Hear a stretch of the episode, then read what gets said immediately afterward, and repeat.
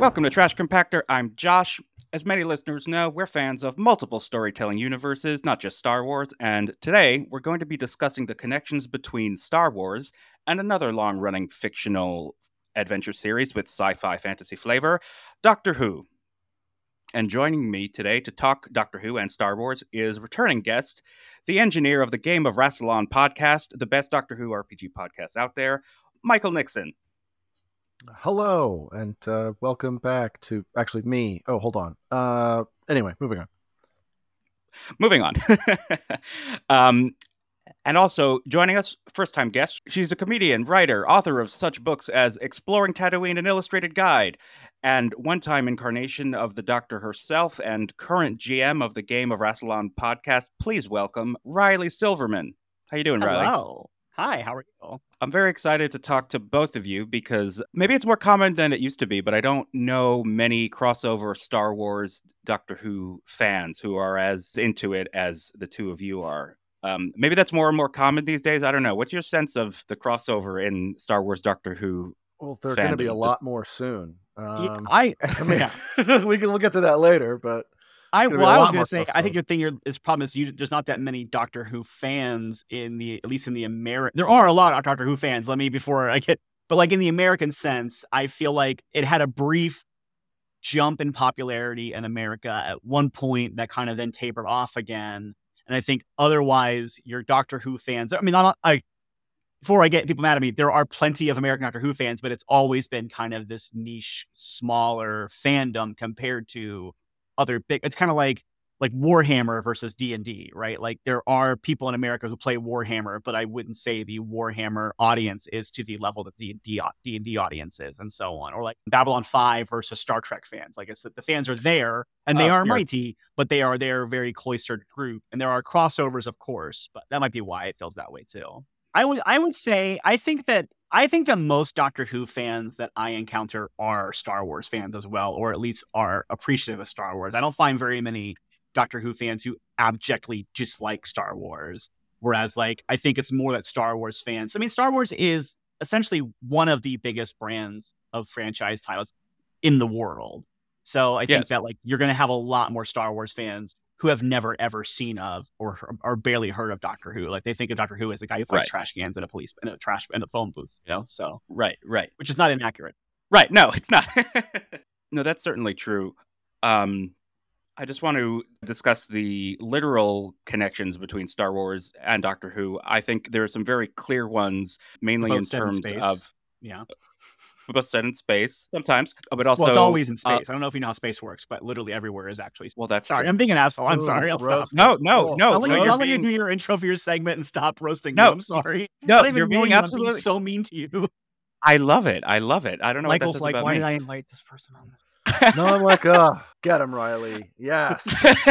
Just getting the popcorn ready. It's over in the corner. It's having fun. But yeah, like the thing that I think of when I think of like the Venn diagram, the crossover section of Doctor Who and Star Wars, I think of Julian Glover and Michael Sheard, the two actors who, you know, made careers out of being villainous to Star Wars fans and Indiana Jones fans. But there are a lot of actors because Star Wars, the original trilogy in particular, was shot in the UK. And the coterie of actors in the UK is, I don't want to say smaller than the US in a derogatory way, but it's sort of... incestual. It's a lot of the same people get used to the same productions over and over again. Yeah. Right. So you see a lot of the same faces on British TV and for an American production shooting in England, they just say, okay, like, who do you got that's like, you know, 6 foot and throw him in the Darth Vader suit? Hey, do you want to be Darth Vader or Chewbacca? I guess I'll be the baddie because it sounds like it's a more interesting part. It's sort of that. I'm not sure that's how the casting process went, but I do like that you imagine that's how it went. No, that actually is how it went. Wait, that really? Actually is how it went. Yeah. They just went, you're tall. Which tall suit do you want to wear? Because that's amazing to me because that's the way people on the internet seem to think casting works nowadays for most shows. Like, I remember when they were talking about finding a replacement for an unnamed Star Wars character because unnamed actor was unceremoniously let go of the series of The Mandalorian. Oh, yes. And people were talking about replacements and people were like, why don't you just cast someone and then ask them who they want to play? I'm like, because that's not how casting works. Like, there's a script and then you cast the people to play the characters in the script. You don't just go, hey, you look like you could be in space. Who do you want to be, kid? Like, Yeah, no, that's true. Just as a sidebar, one of the great frustrations of participating in Star Wars fandom and Doctor Who fandom is the lack The of fans? understanding of Sorry, go on. So, biggest problem, sorry, but but the also fandom is the it fandom. is Exactly. fandom. That is Well, literally how I feel. it's not the biggest problem with fans online, but I would say racism there's probably is the biggest problem with fandom. Racism and probably sexism combined are the Yes, biggest. I would agree with that. So, but one of the problems with fans online One of the problems it is franchise not is also a systemic problem with yes, society. right. Yes. It's just a fundamental lack of understanding of how film and television is made. So you get Yes. into arguments about why something is a certain way or not a certain way, and it's like, why didn't they just hire so and so to do this? Like, duh, that's so. It's like, well, that's not how it works. It's like, Wow. The, it's like you don't the, just the way people whenever Doctor Who has new casting coming out, the way people talk about who they should have cast to play whatever characters, I'm like, you have no idea how these shows work or what budgets they have or where you're not going to get these A-list actors to come and Mhm. film a show that was funded on public money in the UK for a 10-month shoot. I'm sorry, it's just not going to happen. No, totally. I mean, so I was going to discuss this at the end, but we might as well talk about it now. I think last week or the week before, a distribution deal was announced between BBC Worldwide and Disney Plus for the new seasons of Doctor Who, for the specials next year and series 14, the debut of the, I guess we're calling him the 15th Doctor now. 15. Yep. Uh, 15th, yeah. Shurigawa. um, Which is weird that I didn't think that they were actually really going to commit that hard to the bit that David Tennant is now the 10th Doctor and the 14th Doctor. I So, thought that they were going to okay, pull a War Doctor thing and be like, yeah, but that's not the numbering. I think the thing is that the couple thoughts on that are that, first of all, the numbering we give the Doctor is really just an arbitrary, this is the actor who Yes. played it for this amount of time. And I think that's where people get thrown off, and they're like, well, actually, they're like the 17th Doctor because you have to count the hand and you have to count the meta crisis and the time. I'm like, no, you don't, because it's not in story. It's just what we call Right. it.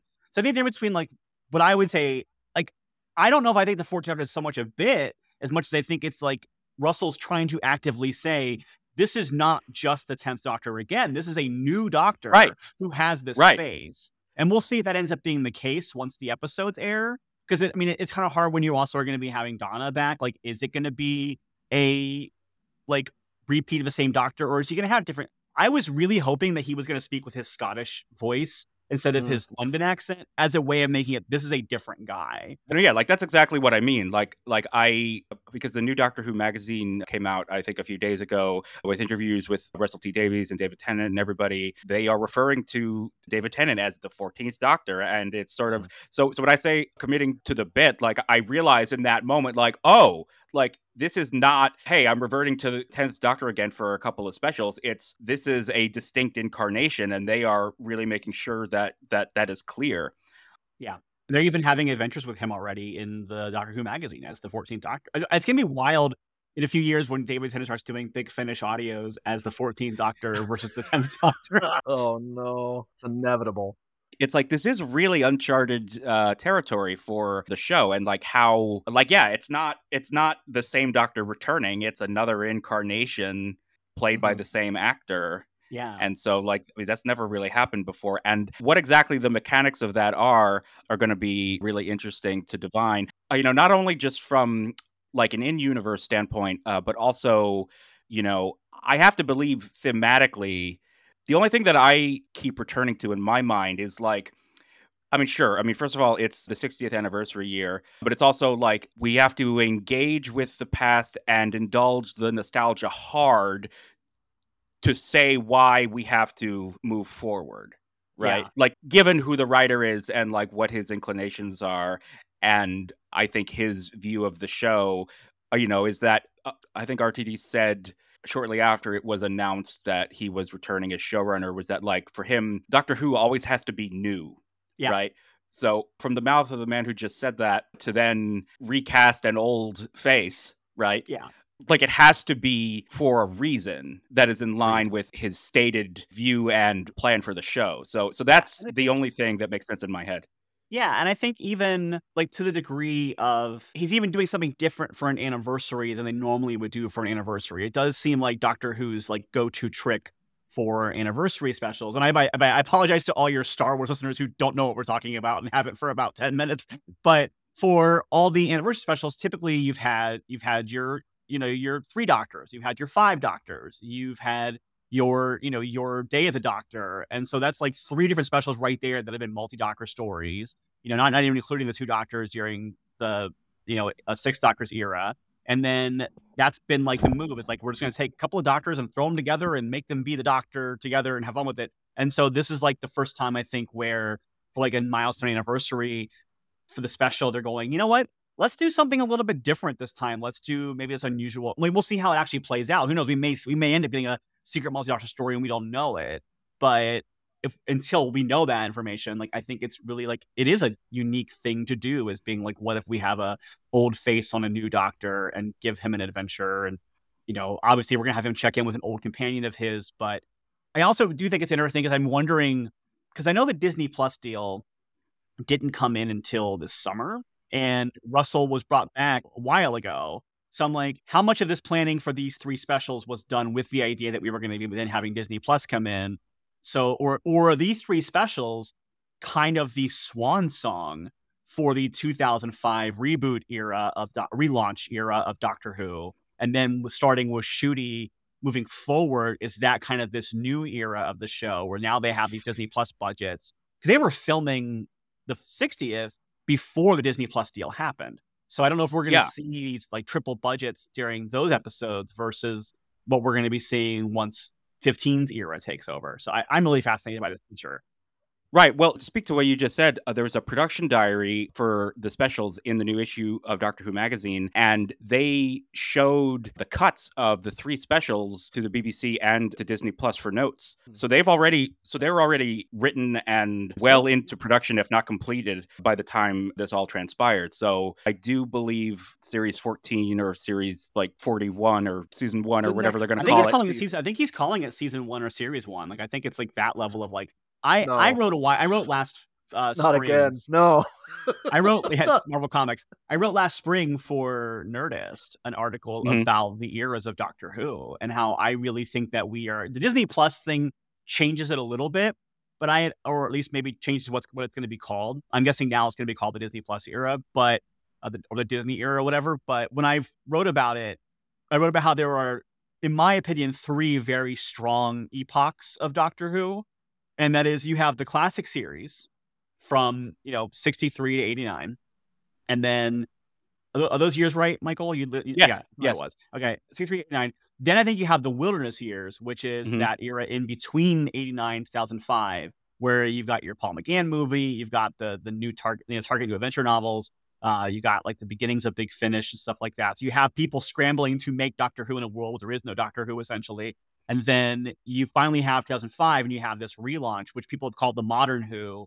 But Modern Who has now been around for 17 years. I mean, it's going to be 18 when the 60th special ended. It's getting close to the amount of time that the classic series ran for before it ended.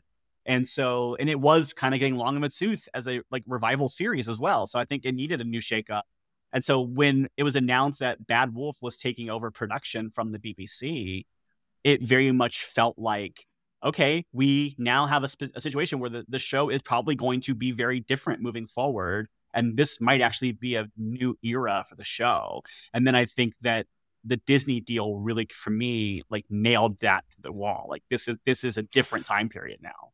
No, I think you're totally right, which is sort of in line with, you know, when RTD says, so by the way, the name for the upcoming era that I am partial to myself is RTD 2.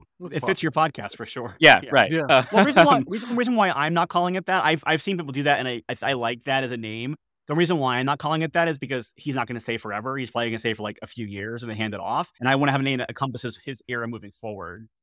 No, 100%. Like, also, you know, one of the problems that the new show, the modern show, has had is there's no obvious successor to the showrunner position. Like, like Russell T. Davies got really lucky that he happened to have someone like Stephen Moffat, who was very clearly that like mixture of really good TV writer, which is like a skill in and of itself, and also really knows Doctor Who, and also has, I don't want to say irreverence, because it's not like the thing about what you have to do to have a vision for what Doctor Who should be is that you can't be precious about it.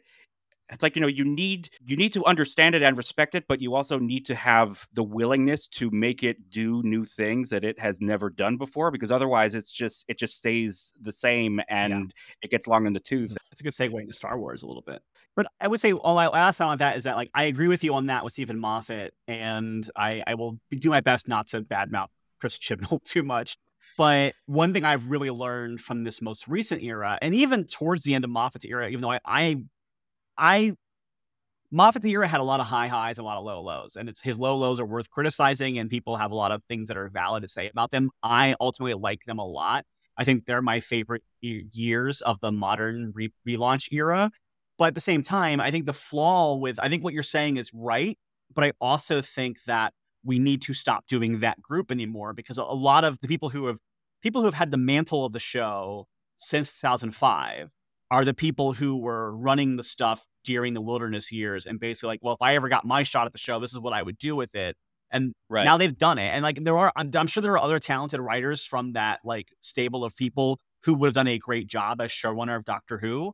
But at the same time, I feel like we're starting to see a lot of retreading of the same ideas just from different writers, because they're all kind of coming out of that space. And I think the show, having been back since 2005 and having had a lot of writers who have come through, I hear what you're saying about there not being an apparent heir to the role, but I don't know if I agree that it's true, because I think that there are writers who have been great over the course of the run that I think would be good and have like grown up with Doctor Who. And in ways that similarly we're seeing with like Star Wars now, we're seeing a lot. Like, I think there are Rian Johnsons out there for Doctor Who. There are people who are like, yes, I grew up with this. I loved it. But I also grew up in a different sensibility of writing and probably do something very different with it and unique. And I think that we're seeing now with Last Jedi, which is, you know, at this point 5 years ago, but also we're seeing with Andor. Like, we're seeing people who are creating stories set, and then like also all the writers who have done High Republic stuff. And hopefully, you know, with Leslie Headland coming up with The Acolyte, because even I think Dave Filoni is the Star Wars version of a Stephen Moffat. I think he's the guy that like has such reverence for, I just made Michael hit the couch with that comment, but he's the guy. No, who I have. Sorry, if you put a quarter in me about Filoni, I won't stop. I'm personally not a fan, and I have a. I want to hear. Well, okay. Well, sorry, Riley, please finish. No. Long story short, I'm saying he's a guy who I think is that exact mix between reverence for George Lucas, but also like very, very strong ideas about what he would do with it and what he wants to do with it, and like manages to speak those well. But at the same time, I'm really fascinated by the Star Wars shows that are being done by other people. Because I do think these other voices coming into it are bringing a lot to it. I think Star Wars has an advantage over Doctor Who in that there are so many clearly defined eras of storytelling in Star Wars that you can actually do different types of stories just by changing where you're setting your piece at. Like Andor fits perfectly where it is in the Age of Empire. If you try to do the exact kind of Andor storytelling during like a Republic era, it might feel very different. It wouldn't be necessarily worse or better, but it'll be a very different feeling of a show, and similar with like First Order stuff. And no, for sure. The other thing too, that you reminded me of, like, I think one of the things Russell is absolutely going to be doing, I'm sure, is developing new talent, you know, finding the heir apparent to hand it over. Like, I don't think he wants to be the showrunner for Doctor Who for another 5 or 6 or 7 years. Like, I think he wants to, set it off. Like, he has this new vision, this like relaunch, retooling of the show for a new media landscape, like the same way that he did in 2005. And I think he wants to set everything up and then hand the keys over to somebody, you know, younger, frankly. I think it's even darker than that. I think he thought the show was not going to survive past the era that just ended, and I think he felt like he had to help save it. Like, I think if the Bad Wolf deal hadn't happened and Russell hadn't come back to showrun and David Tennant wasn't coming back to be the new Doctor for a brief amount of time, we would have seen the show end with Jodie Whittaker. I think she would have been the last Doctor, and I'm glad that for lots of reasons, I'm glad that didn't happen. I'm sure they would have blamed her for it, but.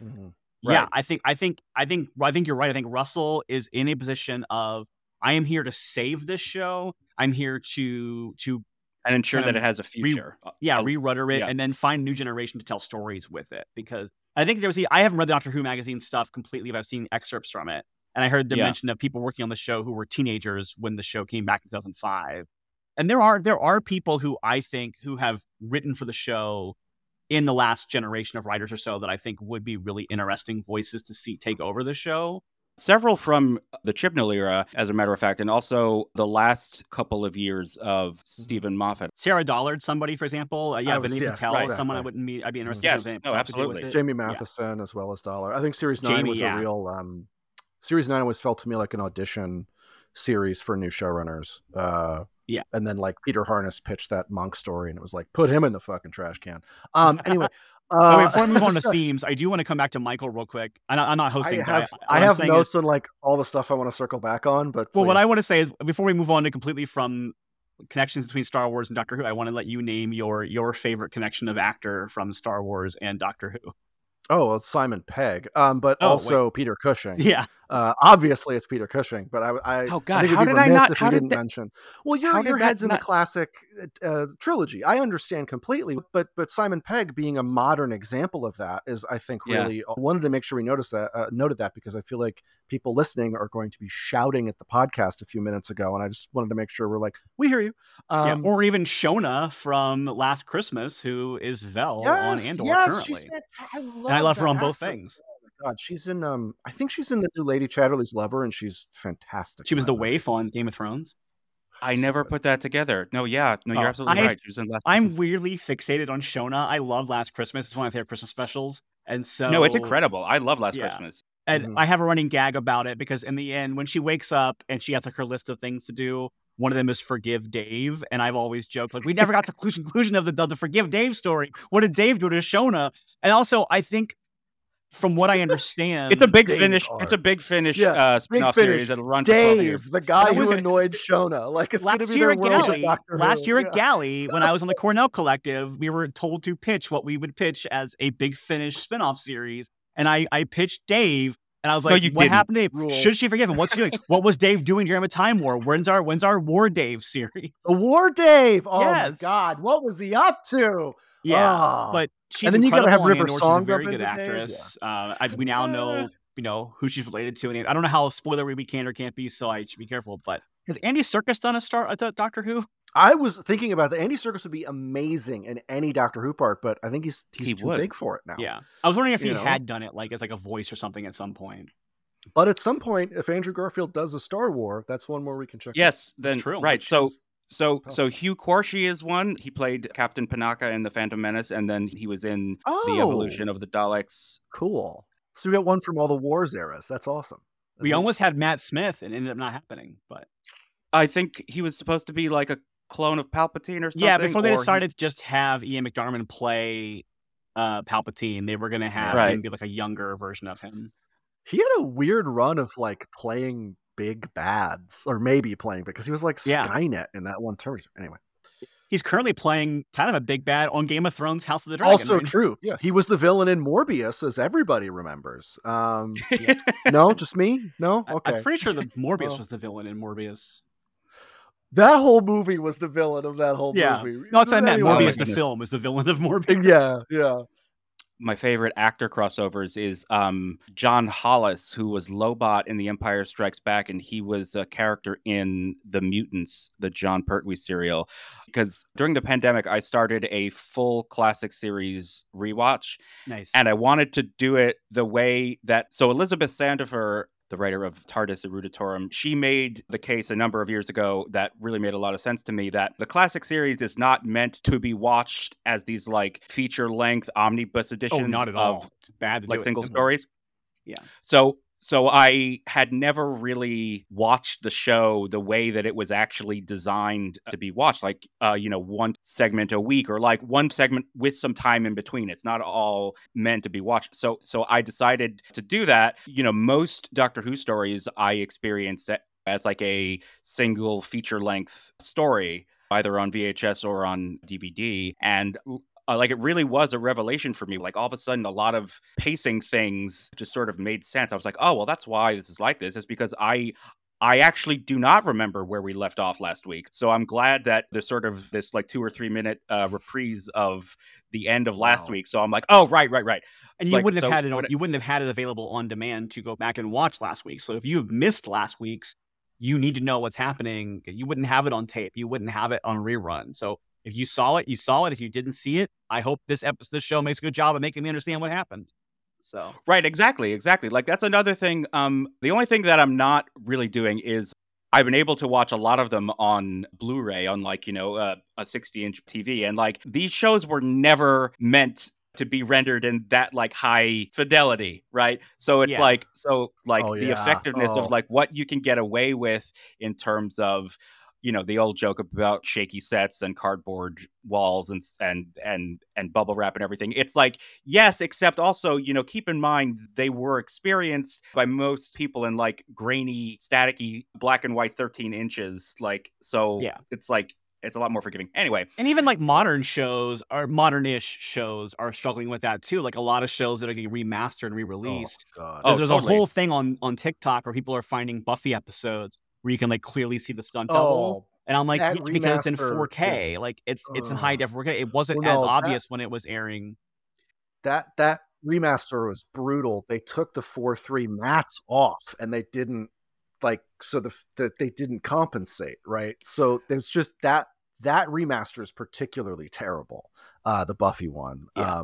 Whereas like The Wire, I have a friend who worked on The Wire remaster to move that back to, or to change that to 16:9. And they like went in and painted out set stuff that was in the corners of the mat and things like that. Oh, well, that's what's so interesting about the Harmy's despecialized Star Wars is that it actually restored, like people always think of Harmy's as just being like, oh, they took out all the special edition stuff. But like, no, he actually went in and like made true, like because the special edition is based off of like the ones that are on Disney Plus right now, a lot of the colors are crushed. A lot of the stuff is not as like vivid as it could be. And Harmy actually went in and found like old prints that that he like restored. So as much as it's called despecialized, it's actually like a pretty great quality print of the original. And like, it would be great if Star Wars would actually go back and do a real official release of the original that like fixed a lot of those things. It's money on the table. They're just leaving it. It's a big pile of money sitting on a table. I still don't get it.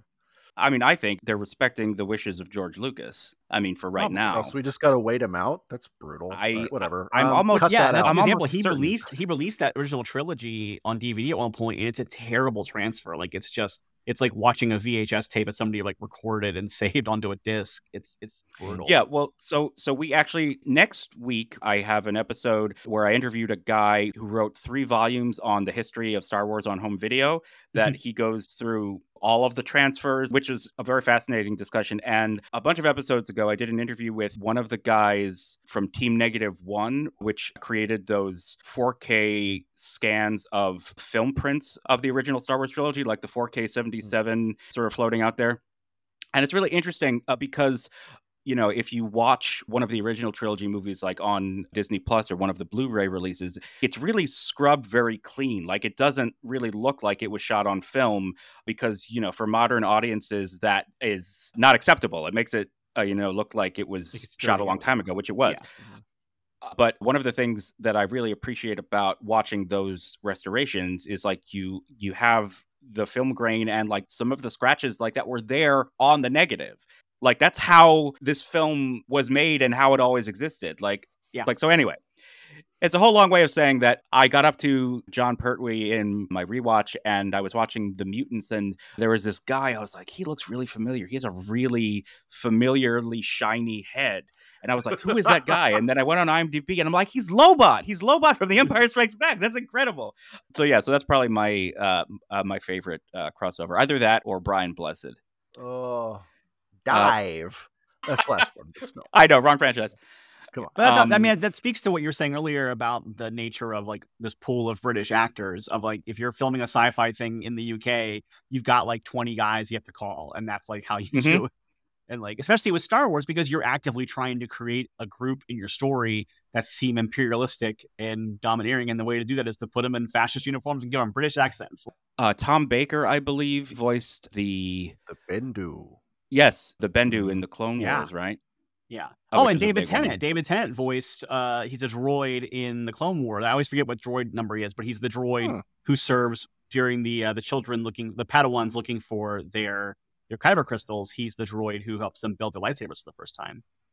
There was something that I heard. There's very famously an astronaut costume from the 10th Planet serial that somehow made its way on a bounty hunter in The Empire Strikes Back. And Dengar. Then I think Dengar's got the Ambassadors of Death spacesuit. Yeah. Oh, I think you're right. Yeah, I think that's what it is. Because there were a bunch of those, like I think Dalek 6388 or one of those other sites that tracks down props like that. They tracked down, like, it was part of some batch of like spacesuits, and they all like got rented out to various places. It's like that the two red tubes in Star Trek. That show up like in all sci-fi, every Star Trek, because it's a rented prop. They just had like a standing deal with a prop warehouse for that thing. The most recent one that I think popped on the internet was the gun in the Mandalorian's gun cabinet that is like maybe literally the stock from one of the machine gun Daleks from that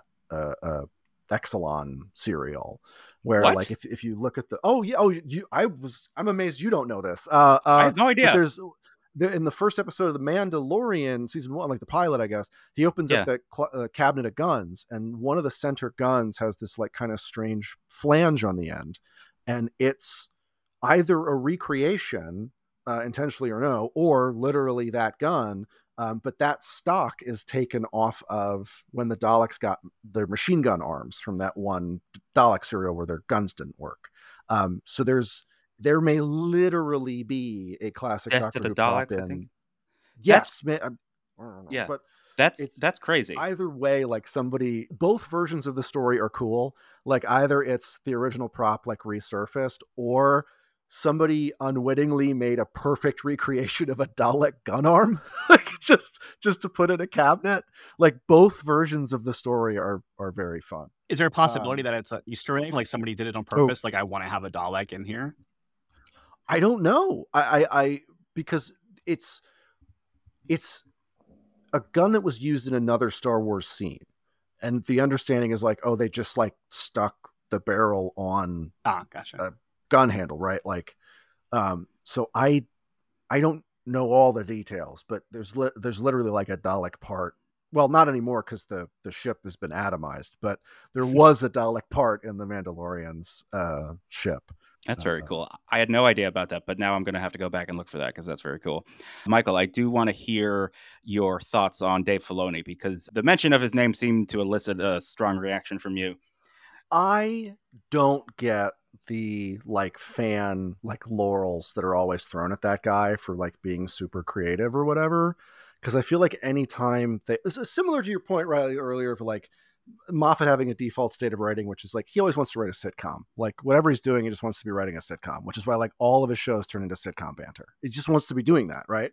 But Dave Filoni, I think very similarly, they're like, hey Dave, we have this like new concept, we'd like you to come up with the, could you come up with like the series idea? And it's like, all right, great. And he goes into his office and he takes off his cowboy hat. He takes off his cowboy hat and he removes the dog-eared copy of Lone Wolf and Cub Volume 1 from the top of his head. And he goes, there's going to be an old warrior and they will get a cub.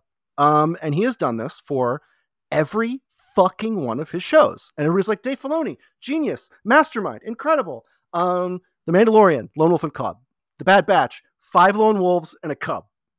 Obi-Wan Kenobi, Lone Wolf and Cub. Go ahead and look at the credits for Obi-Wan Kenobi. Filoni did not do... Okay, not Obi-Wan. That one. Fine, in fact, whatever. Obi-Wan, even though it is Lone Wolf and Cubby, part of why they delayed it was because it was more so originally. And when they first got the script, they were like, this just feels like The Mandalorian. We need to make it a little bit different. Dave was like, I bet Filoni was like, this is edging into my territory. We got to fix this up.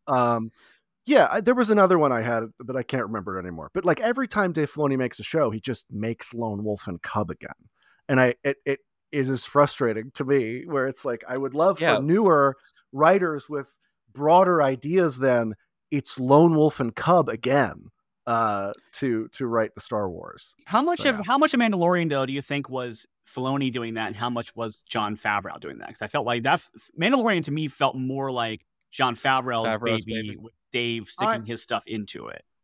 my whole quote unquote Filoni hypothesis is one, a joke. I need to be really clear. But two, it's responding to the people who praise Filoni like blindly. Like I totally agree with you that a lot of what The Mandalorian is, it's all Favreau. I think especially now it feels really Favreau-y. Yeah.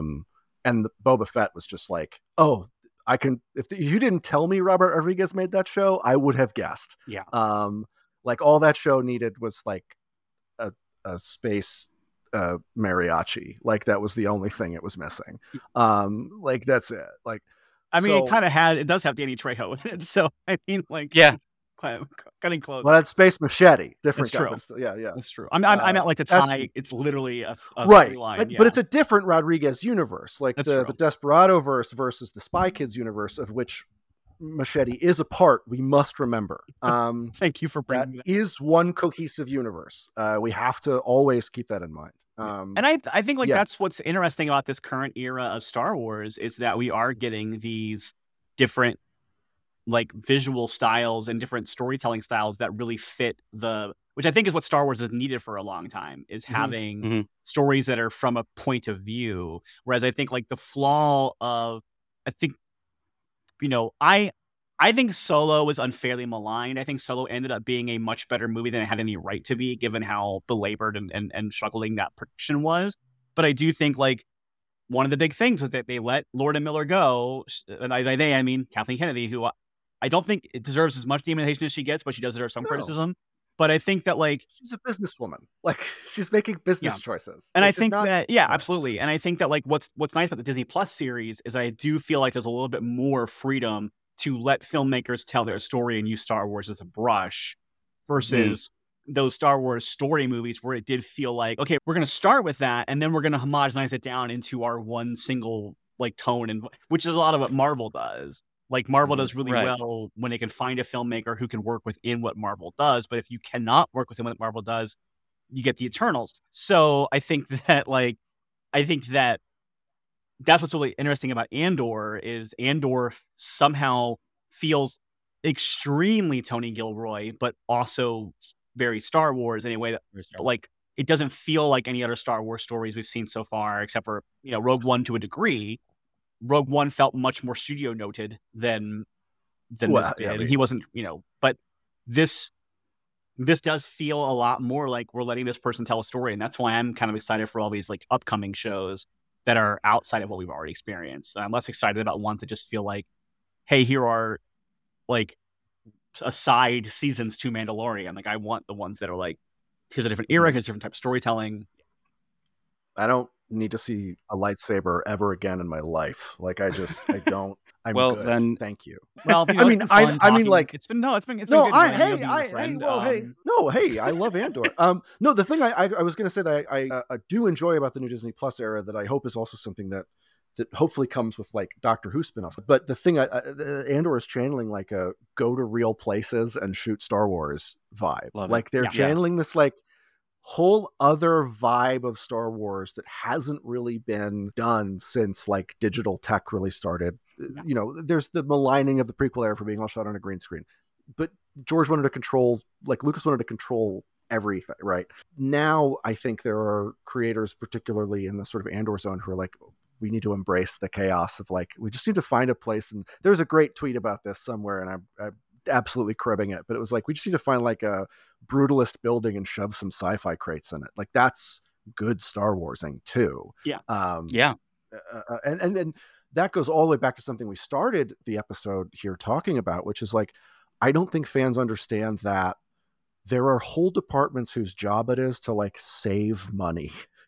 Like people whose entire job is to be like, no, we're not spending extra on that. Yeah. And there's an article with Tony Gilroy recently about Andor where he said the only notes he's ever gotten that are like real notes from Disney have been budget.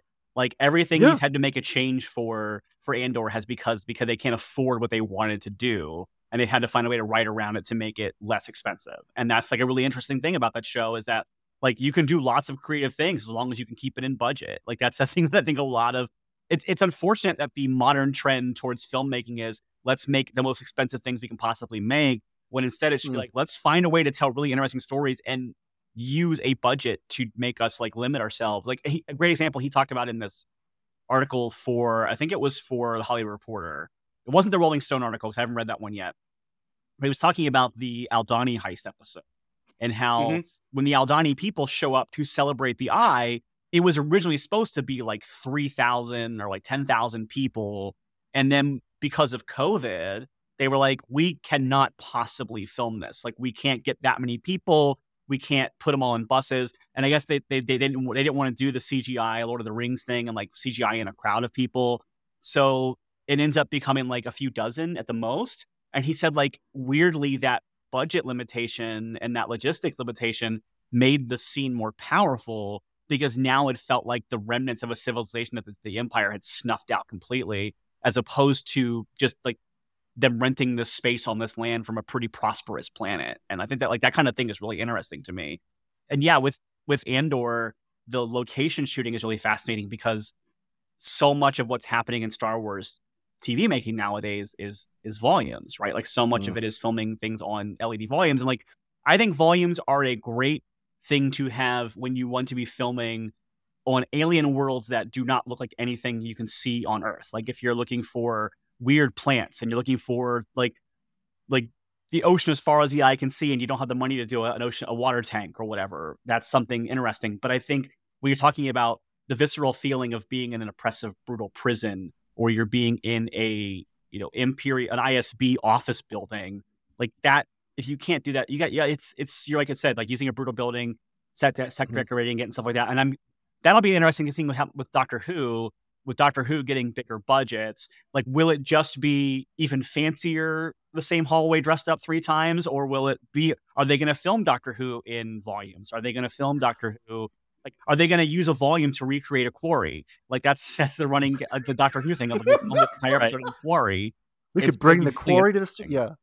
I'm so skeptical of volumes because I feel like they're great for every person in the production except for the actor, which is like the one person you really need to be immersed in a scene. Yeah. Like it feels like they're still having to act to a tennis ball, except it's like a piece of paper instead. Well, that's a good point. That's my concern. I think that was the problem with green screen acting for a long time. I think the volume is a little bit of a step above green screen acting because you can actually see the environment around you. But yeah, I do think like when you watch those earliest movies that were being shot all in green screen, like Sky Captain and even like some of the prequel scenes, the actors don't know what to do. And I think like you almost have to like relearn how to act in this new environment. And I think for volumes, we're getting into that as well.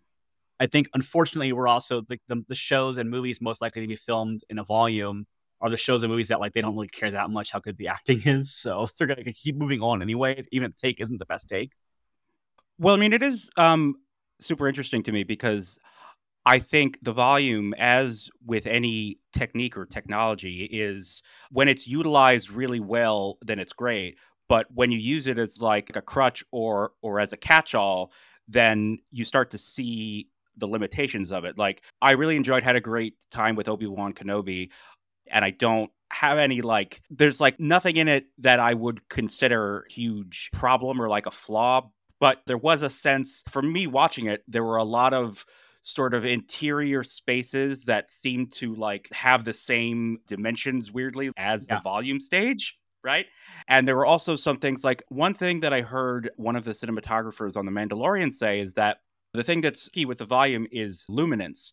So, for example, like when they want to shoot something like outside on the deserts of Tatooine in the middle of the day, they shoot that on the backlot in front of a green screen because they can't get the brightness bright enough from the volumes. So with that in my head, I started seeing like all of these little things that just like knowing that it's an LED stage, I start to see it. Mm-hmm. Yeah. A thing that I notice with the volumes is the opposite when it's nighttime. Like you almost can see the wall around. It almost feels like you're sitting on a set where you can see where the walls are and the seams, because like there's a scene in Obi-Wan, especially, I think it's in the last episode, where he's like in the desert with Reva. And I think it was shot in a volume at night, and it feels like he's on a set. Like it feels so artificial. That scene is exactly what popped into my head as soon as you said that. It's like that whole thing at night on Tatooine in the desert, like it just felt fake. It just felt like they were on a soundstage. It just really did. Which is so wild because it's a setting that you can film so easily not far from where they filmed that entire show. Like, it feels like you could have easily driven out to Death Valley and filmed, or gone down to, like, you know, the Imperial Dunes where they filmed Return of the Jedi, and like it wouldn't have been that hard of a day to shoot. But they must have just been maybe because they were shooting it delayed so much, they had so little budget left. Like, we got to shoot this here. It's what we got. We're doing it. Yeah, I mean, look, like, this speaks to what we were saying earlier about how there's this broad lack of understanding of how films are made. You know, you made a decision because you thought something was going to work one way, and then you see how it works, and maybe if it's not exactly how you thought it would go, like, that's what you got, and you can't reshoot it. Like, it's not a like, it's not a movie. It's not unlimited money. It's timelines and budgets that you have to stick to. So, like, you know, maybe you realized the week before, this isn't going to look that great. We should shoot this in the desert, but like, all these things are set in motion. Like, you can't do it. A production that massive, you can't just that's a ship stuck in the middle of the Suez Canal. Like, you can't just flip it around. Right. It has to, it's there. Right. It's there. I think that's a thing that's like really interesting these days with, I feel like these big film and movie companies, I know we're like way off your topic at this point. I apologize for that, but no. I feel like they've kind of created a little bit of a hell for themselves where they have tried to create TV shows that have a cinematic feel to them, but they know they can't give them cinematic budgets because they don't make the kind of money that movies do in theaters, and you can't recoup your expenses with a streaming show the way you can. Even if you have, like, every streaming service has a ceiling of, this is the viewers we're going to get. We have a monthly, we're getting, it's like a weird trade-off of like, you're getting money every month from them, but you're not going to get more people. Whereas with movies, it's like, oh, we might make new money every single time one of these goes out. And so we'll make a big chunk at once. And then also like future rights and stuff like that. And which also, every company having their own streaming service also diminishes the money they're going to make on the back end of a film because they're no longer getting licensing rights and stuff like that because they're that's a whole thing.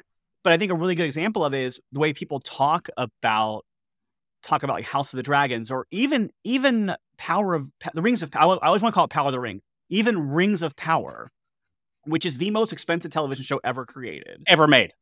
Yeah. But if you break down the per episode, people have like, oh, that show has $1 billion budget. Yes, it does, for 5 seasons. It's $1 billion for 5 seasons. And when you break down the per episode budget for that show, it's high. It is the highest. It is about $60 million an episode, which is a lot of money. It's also about a third of what each Peter Jackson film had for its budget as part of a 3 trilogy that was shot together and was able to make some expenses because they were filming them all back to back. But like, and that was in 2001, like probably like 1990 when they were 2000 when they were filming those.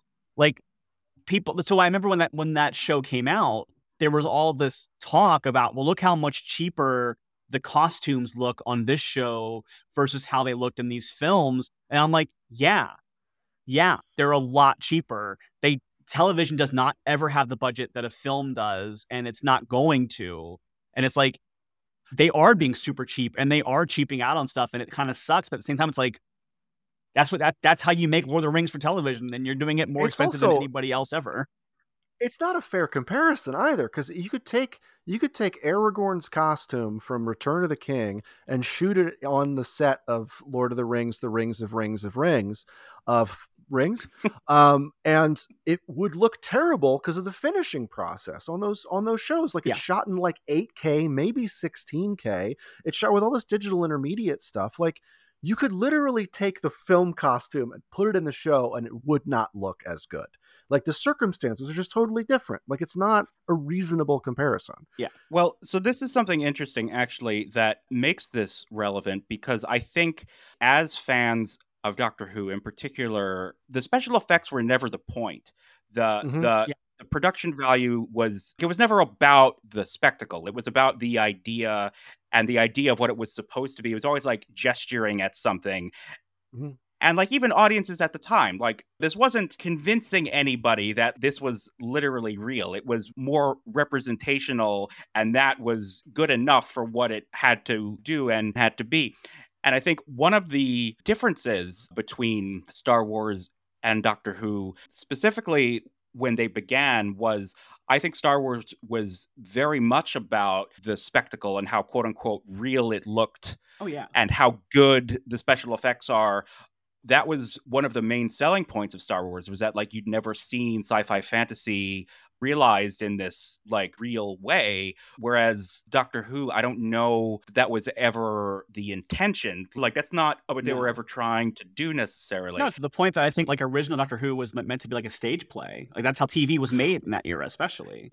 And I think even American TV had that to a degree as well. Like, I think American sitcoms especially were very stagey. And, like, even Star Trek does feel a little bit on stage. Like, it doesn't feel like a movie. Sure. And it's probably also a money thing, because in the States, certainly by the 1960s, drama shows would be shot on film, you know, single camera, 16 millimeter, which would lend itself to a much more cinematic style. Yeah. Because you're shooting for the edit. And for some reason, I guess kind of arbitrarily, although I don't know, sitcoms sort of remain that, like, theatrical proscenium where it's sort of performed as a stage play and the action is being captured as live, essentially. Well, it was cheaper to film, yeah. They would use cheaper material. Like, there's a whole, famously, the reason why Lucille Ball made so much money off of I Love Lucy and was able to then, she and Desi were able to, you know, turn RKO and Desilu and make Star Trek, all that kind of stuff, is because when she was doing the first season of I Love Lucy, they wanted her and Desi to come to New York to do it, because they were essentially filming sitcoms like live things. Like, and like they, even if it went out like later that day, it was like a quality of like video print, essentially, like not videotape as we know it now, but like that's basically what it was. And if you try to do it like in LA and then ship it to New York or air it later, it would degrade so much that it would look bad. And she and Desi wanted to live in Los Angeles. They didn't want to live in New York. And so it became a whole thing of how to produce it, to where she finally was like, okay, if you spend the money to shoot this on film so that it doesn't degrade, we will give up X amount of dollars for our fee for doing the show, but we take over the back end instead. And then by doing so, she created a type of film that was a TV show that was then able to be resold as reruns, which previous shows wouldn't really be able to, because they looked terrible if you did that. And then she made a bunch of money by then eventually selling those right back to, and I think it was NBC. Like, she basically like made them give her the back end and then resold it to them for the back end and got all the money. It was kind of amazing. So in that decision, actually, the fact that they shot I Love Lucy on film is the reason why they've scanned I Love Lucy film to be able to present the show in HD. And it looks amazing. It like, yeah. Mm-hmm. Yeah, but that is to say, like, that's not how TV, certainly at the BBC, worked. Yeah.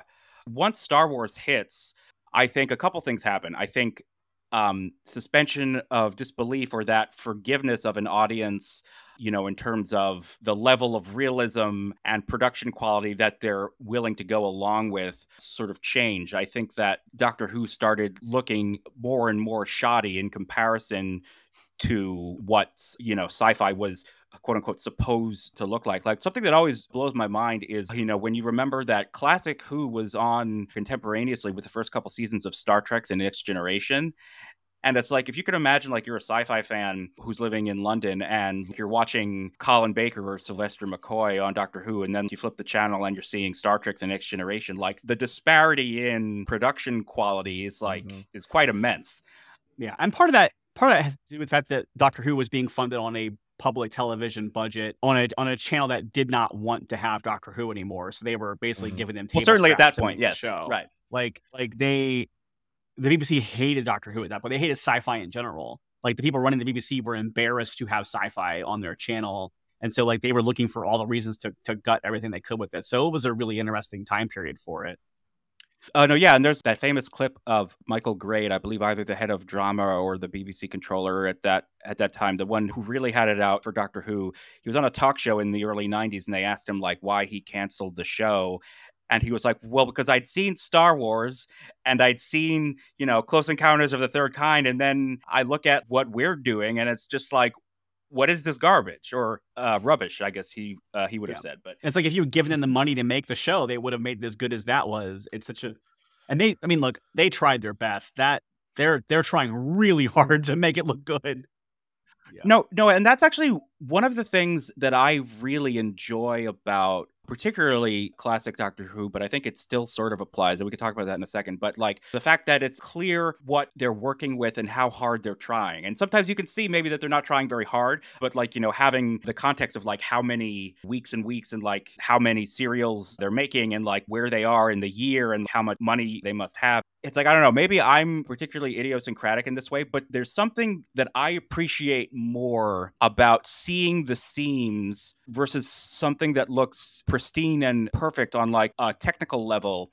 I think because you get the sense of like the human fingerprints there, like if that makes any sense, it's sort of like, like that makes me feel like this is a bespoke thing that somebody worked on and really cared about, and they're like really trying to make, like there's a humanness that's there, like a humanity. I agree with that. There's a life, there's a tangible life to it.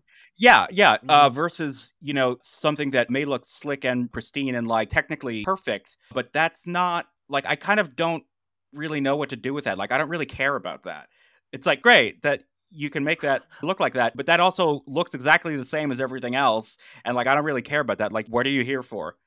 Yeah, I think that's like a lot of what you see in superhero movies, especially, is like you get a lot of this like homogenized visuals, but then you're like, but was there a good story to it? Like, did I care about the characters or what they were doing or what their involvement was? Or was it just like all transitive setup for a big punch fight with robots, basically? And it's like, do I care or do I not care? Whereas like when I feel like that's why I think I still have such a passion for stop motion animation and like puppetry and stuff like that. So I'm like, wow, somebody had to go through and like manually design each of those armatures and each of those things and put it together, and versus like, oh, I just made this, like I just built a, you know, CGI thing and told it and gave it AI to do what it wanted to do, which is like, it's self-impressive, but there is something about the effort that like belies in the storytelling. And it kind of like, I think we're going back to what we're saying about what great by Andor is, like physically going to a space and like set dressing that space and putting people in it really like leads to thoughtful and interesting points of view in the storytelling. I mean, there is something about, like, you know, whenever somebody complains about like the CG in Star Wars or something, like in particular in the prequels, like my thing was always, well, not to say you're wrong to not be satisfied by whatever's on offer, but like it's not that like the AT-ATs in the Battle of Hoth like looked real, right? Like that's not the point. Like, like, I do think there is something to be said for, you know, with stop motion, it's like clear that human hands made this happen. And I think subconsciously you feel that. It's like you see it or feel something like there is that is imbued with something that you can't really articulate or even put your finger on exactly what it is. But it's something that just feels you're more accepting of. It feels like less alienating, I guess. I'm not watching the AT-AT for the compositing. I'm watching it for all the little greebles and all the little styrene bits and bobs that make up that thing. Like, there's going back to Andor, like as cool as the Fandor looks, Skarsgård's ship, as cool as it looks on the outside, the coolest part of that ship is the little 3 camera lens droid mod thing that's like, hello, I am a practical little spinny guy. And you're like, that, yes, as cool as all the CG bullshit looks, like the coolest thing of that set is still like there's a weird little camera guy who's like in a ball and he's talking and it's cool. Like, no, yeah, that's like pulled off like a Super 8 film camera from the 60s with like the turret. There's a pair of binoculars in the Aldani heist stuff in Andor where I was just like, I've held that camera. I know exactly what they hollowed out. I know exactly what you're talking about. It has like the grill on the front. It's got like the silver sort of like a... Yeah, they just added a little like eyeball thing to the side of this camera. And I'm like, you clever little devils. Like that's so well done. Because that's a lot of what Star Wars, the original production design for the original Star Wars is so genius. And, you know, what they're often attempting to recreate when they do live action in that time period is like they are trying to create these British designers raiding junkyards and prop houses in 1976 and just gluing shit together. Well, going back to that, the original sonic screwdriver is a prop from a Thunderbirds movie. Like, oh, is that true? The John Pertwee, well, not the original sonic screwdriver, like the original sonic screwdriver was like a pen light, but the John Pertwee one with the spiral on the middle bit there. There's terms for all these things. That is literally a prop from one of the Thunderbirds feature films, used in like close-ups with a human hand. And like famously, Michael Myers' mask in Halloween, they took a William Shatner mask and made it into less of a monster. Yes, there's a really funny Columbo. That was a long walk to get to a dumb joke, but I'm glad y'all came with me on it. Oh, it was worth it. There's a Columbo episode where William Shatner wears a blue jumpsuit, and it's like, oh, it's a strange prequel for the Halloween films. So let me ask both of you, do you think the modern series of Doctor Who, because it obviously exists in like a post-Star Wars modern blockbuster sort of sci-fi environment, do you think that Doctor Who's approach to special effects and spectacle has changed, or like has the show changed in the way that it has to utilize special effects just given the way contemporary film and TV works? I would say so. I think the same way that Star Trek had to. I think Star Trek, like Next Generation couldn't look like 60s Star Trek. It had to look like a new TV era. And similarly, right. Like I do think that if Doctor Who had tried to keep doing it the way they had done it back in the 60s, 70s, and 80s, I think that it wouldn't have lasted very long. And I think they basically, it's not that I don't think that that era was also not trying to do that either. I think they just had the budgets they had and they had to work with them. And I think same thing with the 2005 series. I think a lot of the stuff in the 2005 series, I mean, especially the very first season, the Eccleston run, there's some janky stuff in that looking back on it now, but because like BBC wasn't Blu-rays and BBC wasn't giving them a ton of money, and like this might work, this might not. We're not going to like sink too much into it right away. Like it's wild when you think compare what's been happening. Like I think there's a lot of things that I still dislike about the most recent era, but the level of production value to it is comparatively, it's night and day. And so I do think there's some level of that. Well, I would agree with that last thing you said. If you compare the most recent of the Chibnall seasons to, say, the very beginning or even the end of the Russell era. But like, I think the Moffat era, by and large, I prefer the way it looks to the last three series of the Chibnall stuff. So it is really interesting. It's not just money and technology. It's also like how you utilize it. I will say, though, particularly in the eras you're pointing out, technology is a huge factor in how those shows look. Agreed, for sure. Like the original Davies era, most of that was still shot on like beta, like HD beta tape, which is why there's only a certain level of quality is only ever going to be achievable from those tapes. Yeah. Like you can't remaster to a certain point. They didn't even switch over to HD until the Tennant specials, right? And then the reason the Moffat era, the first year of Smith in particular looks the way it does is because they put in the investment in like Alexa cameras and like really trying to focus on the optics of the show.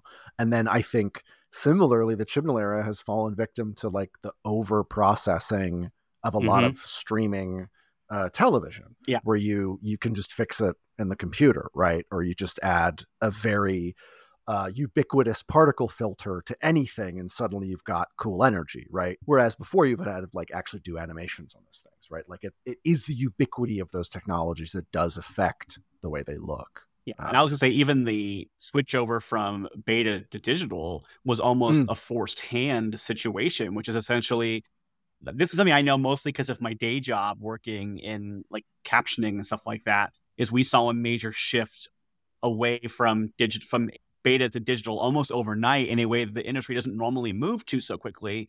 Up until this point, most of the like, whenever we were sending videos out to like broadcasting companies and like network affiliates and stuff like that, we were having to do manual encoded like beta to beta transfers and stuff like that. And everyone was still running off of beta. But what happened was the tsunami in Japan destroyed the factories that made beta tapes like on a massive scale. And so it became a thing where suddenly it became way more expensive to make beta tapes because there were so much less facilities to do it at. And so the price of beta went way up. And like this is my experience as someone like boots on the ground, not someone who's like researched it as like a trend. But almost within a year or two of when this started to happen, almost every like local station basically made a light years level of jump in technology. And these were all people who were like you know, they don't have a huge budget. So they were always pretty, like, they were glacier-like pacing and moving into newer material.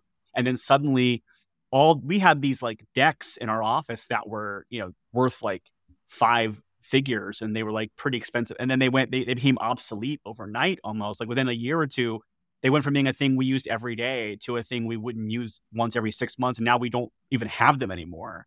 And it's wild. I think that even on the production level, they were like, we can't make stuff on beta anymore because we don't have the ability to keep getting new beta tapes and to manufacture them and to put them out the studio. And now affiliates aren't even using beta anymore. So we're putting it all on digital anyway. Yeah. And even practically within the production, one of the big reasons they switched to HD and the Tenet specials is literally there's a shot in The Waters of Mars where he like slow motion walks towards camera, and you can't do that on HD beta.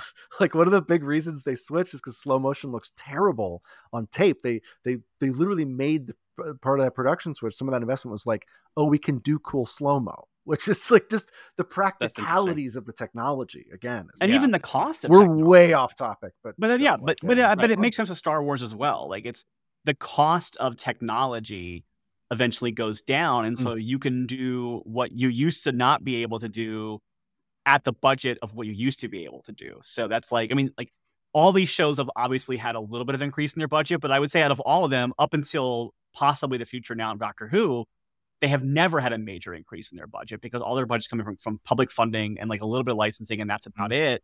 And so Doctor Who's hands have really been tied by what they can do money wise. And I think, and so like, the reason why the Chibnall era looks the way it does because they could finally afford to do the things that Chibnall's era does with it, for better or for worse. And I think that it's almost the other thing of like, I think Moffat's era looks better to me because they didn't have access to some stuff, and they had to kind of make do what they had. And as a result, I think it looks a little back to what you were saying, Josh, about having your hands on it and having to like make really conscious choices about things. Now there are definitely things in the Moffat era that look ridiculous, but I do think that's one thing. I think the Moffat era is definitely the best looking of the three modern eras. And I think that, you know, Russell has some things that are almost laughably bad during his era as far as how they look, and how much of that is his fault and how much of that is like production stuff. It's pretty clear, but it is wild. Well, yeah. So the other interesting thing, too, is that both of you just reminded me, you know, once again, like in 2005, that was still shot for standard definition, right? Mm-hmm. And one of the reasons why they waited so long to make the transition to digital HD was because the cost of all of the CGI would quadruple, like just because you'd have to render it at a higher resolution, which not only means the render time is longer, but it also means it needs to be more detailed. You can't get away with things you used to be able to get away with. And so when you watch those early seasons of the modern show, like some of them do not hold up very well at all. But what is interesting is that I still think that while the technology and the budget was obviously higher for the modern incarnation, even all the way back to 2005, as compared to the classic series, I think it was still like relationally still similar to where it was like on the pecking order of production value. Like I still think absolutely. It was like on the low end, like we are bursting at the seams, utilizing all our resources to pull off impossible things. What I do think is really going to be interesting to see now for series 14 or whatever it is, the first of the Shooty seasons or the 15th Doctor, I read the other day that along with the Disney Plus distribution deal, the money they're getting from that means the budget per episode, I think, for modern Doctor Who right now, like as of the Chibnall era, was like £1 to £3 million per episode, which is low for a show to be made now. Absolutely. It's amazing the show looks as good as it does for how low the budget is, to be honest with you. That again is a testament to the ubiquity of technology, like the upgrade of technology over the years. But next series, I believe it will be more like 9 to 10 million pounds. About a triple budget. So it's going to be really interesting to see where that money goes, what they do with it. I hope it goes to the writing budget a little bit more. I think the TARDIS interior is going to be an AR wall.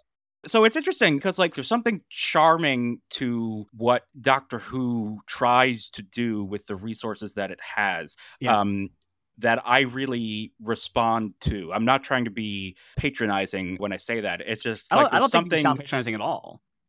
Well, yeah. So my fear with the Disney Plus factor and the increased money, but also like what they will want the show to to be. And again, we don't know how much creative influence they will have. The production diary in the new issue of Doctor Who magazine says that they sent the early cuts of the three specials to BBC and to Disney for notes. So it's not that they have like zero input.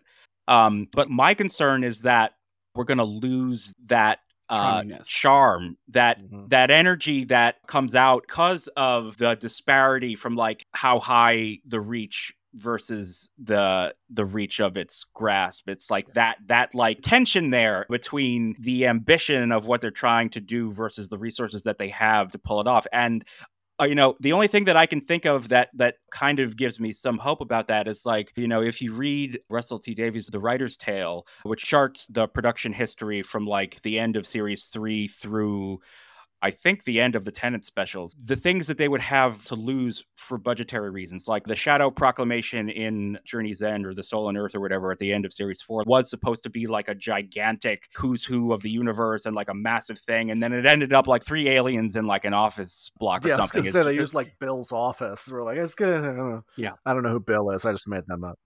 Like stuff like that when it's, you know, here's what we actually really wanted and we had to scale it down for whatever reason. Like, that's fine.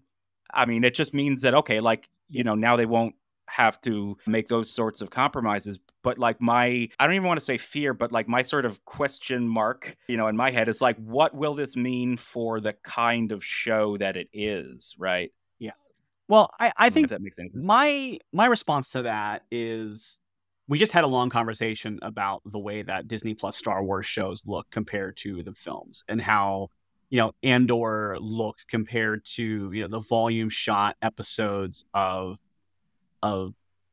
you know, Obi-Wan and stuff like that. So I think that even though we're getting a bigger budget, we're not getting a film budget. We're getting 10 million an episode, which is higher than Doctor Who has ever had, but it's by far not comparatively higher than like what the industry standard is for this kind of TV making and stuff like that. So I don't think that we're moving into an era where Doctor Who will now have the money to do whatever they want to do every time they want to do it and never have to work around it. Like, I don't think that charm is going to be completely off of it. And I think honestly, like, you know, as we just discussed with the Chibnall era, I think some of that charm has already kind of been sanded off a little bit because of the way the technology met what they were doing. I think that like, it feels like they're already trying to do a show that's visually on par with what's happening in the industry already. But I think that the Chibnall era, especially the low quality of the visuals, stopped being as charming as they were in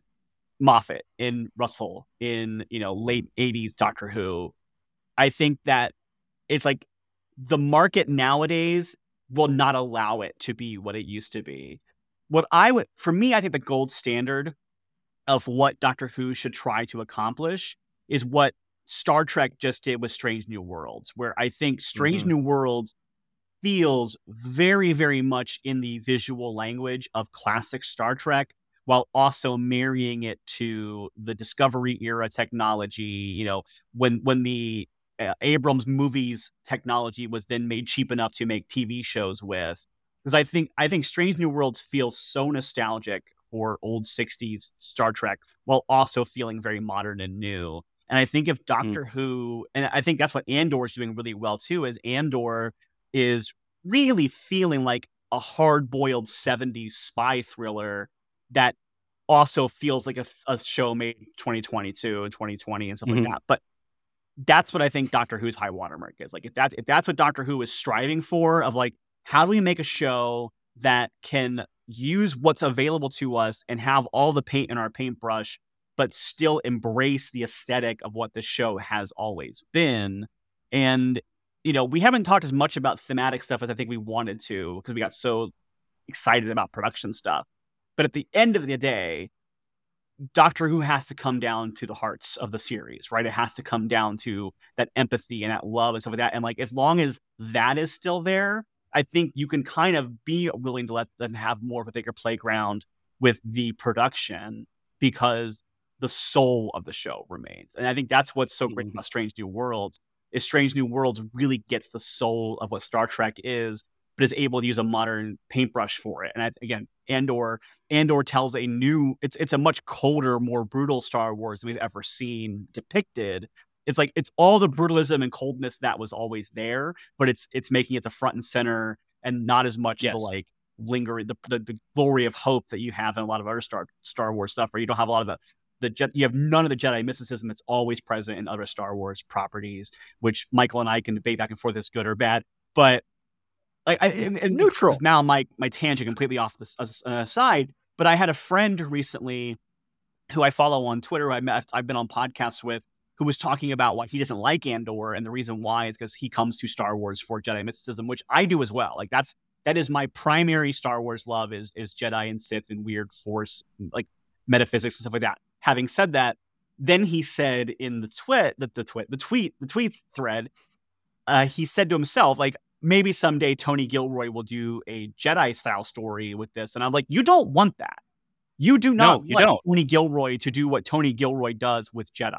What makes Andor so great is that Tony Gilroy is telling a story that could easily be a Cold War drama set in East Berlin with the exact same characters, the exact same story beats, and just exchanging empire for the Soviet Union and things like that. And like this, the way people have to compromise and change themselves to survive. And that's why it works great. If you start giving them laser swords and mystical force abilities, you're going to undercut the story that's being told. Like, what you want is not Tony Gilroy to make a Andor-like series about Jedi. You want somebody who's really good at telling those kinds of stories to do what Tony Gilroy is doing with Andor. You want, like, that's why, like, I would love if Rian Johnson was given his trilogy we keep talking about, or if Rian Johnson was given a Star Wars TV series to be able to, like, Rian Johnson all over the place. I'm trying to think of another filmmaker right now who I would love to see be given the paintbrush of Jedi and Sith and those things, and how they could work within their own visual storytelling language, but using Star Wars as a backdrop. But yeah, I think to circle back to your original point, like, I think that those are examples of what can be done with the budgets they're being given, with the space they're being put in, and with the history of what the production does. And I think if Doctor Who makes that, if that's the tennis ball they hang up to look at in this new CGI world they have, I think they'll be okay. No, I think that's really well said. I think you're right on the money with that. I think sort of another way of summing up some of what we've been talking about, whatever this thought is, here it comes. Original Doctor Who and Star Wars, like going back to L. Sandiford's thesis about, like, Doctor Who is a show that crashes into other shows, and Star Wars is very much a movie series inspired by other movies. You know, Kurosawa, that's the one that pops to mind, but 1,000 other things too. Even, you know, Hokkaido, John Ford westerns and space westerns, very much Joseph Campbell, etc. Like, those stories were I think those both franchises are really strong when they understand that it's about, like, crashing their show into other shows, or like their franchise into other franchises. Like, Andor works because it's Star Wars meets 3 Days of the Condor, right? 3 Days of the Andor. Thank you. I was holding on to that one for a little bit, and I'm glad it worked. It's good. That's right. I might steal that for an episode title in the future, but go for it. I will. I mean, your recap. I'm excited for your recap of the next couple. But where you run into trouble is, like, I think some of the issue, just personal opinion stuff, here we go. I think some of the issues that the first few Star Wars series, like the Disney stuff, ran into is that, you know, it was Star Wars trying to make Star Wars stories in the same way that I feel like when Doctor Who's at its weakest, it's Doctor Who trying to crash into a Doctor Who story. It's like, like, the lore is not the strongest part. I think there's like misunderstanding there of that, or not even, I don't know if it's misunderstanding, maybe it's just my personal interest in the things, but it's like, I think Andor is as strong as it is because it's not trying to be like you've both said, it's not trying to be like a Star Wars story about Star Wars. Yeah. It's like a story about, and answering the thematic question we've been, you know, dancing around the whole time, is it's like, it's both franchises have this delicate tightrope walk of anti-fascism on one end and colonialism on the other end. Yes. And they're always very delicately balancing those two things, because, you know, you can both franchises picked heroes who go to worlds, find things that are messed up, fix them, right? But there's something innately colonial about that, right? There's imagery in both franchises that borrows from like really bad stuff. Like you were talking about like the British imperial thing, but the thing that always strikes me is like the big final award scene in A New Hope, you know, episode 4, or AKA original Star Wars. Like it's straight up trying for the Will Lenny Riefenstahl shit. Like right. I always like to say, like the reason Chewie doesn't get an award is he's like, I don't want to be a part of this Nazi movie bullshit. Thank you very much. Like he knows the references and he's like, no, you know, like I'm good. Well, I mean, he also knows what happened when the Republic came to his world offering to save it, right? Like he knows. Yes, yeah. Like he, back to the colonial. Yes, exactly. It's like he knows, and that is, you know, some retroactive stuff there, but that's also really accurate for that. It's like he's had this innate experience with it, the colonialist side versus the anti-fascist side. I think that's probably what I was going to say. Before we even sat down to talk today, my thought about the differences between Star Wars and Doctor Who is that on both sides, there are exceptions to this rule. I mean, obviously Star Wars famously, like Luke wins by throwing away his sword. So that is part of it, but they still blow up the Death Star, right? So like, I think that, and like, yes, Doctor Who still blows up a fleet of Cybermen when he has to, and he does occasionally be like, yes, please kill all the Daleks before they get out of this space. That is part of Doctor Who.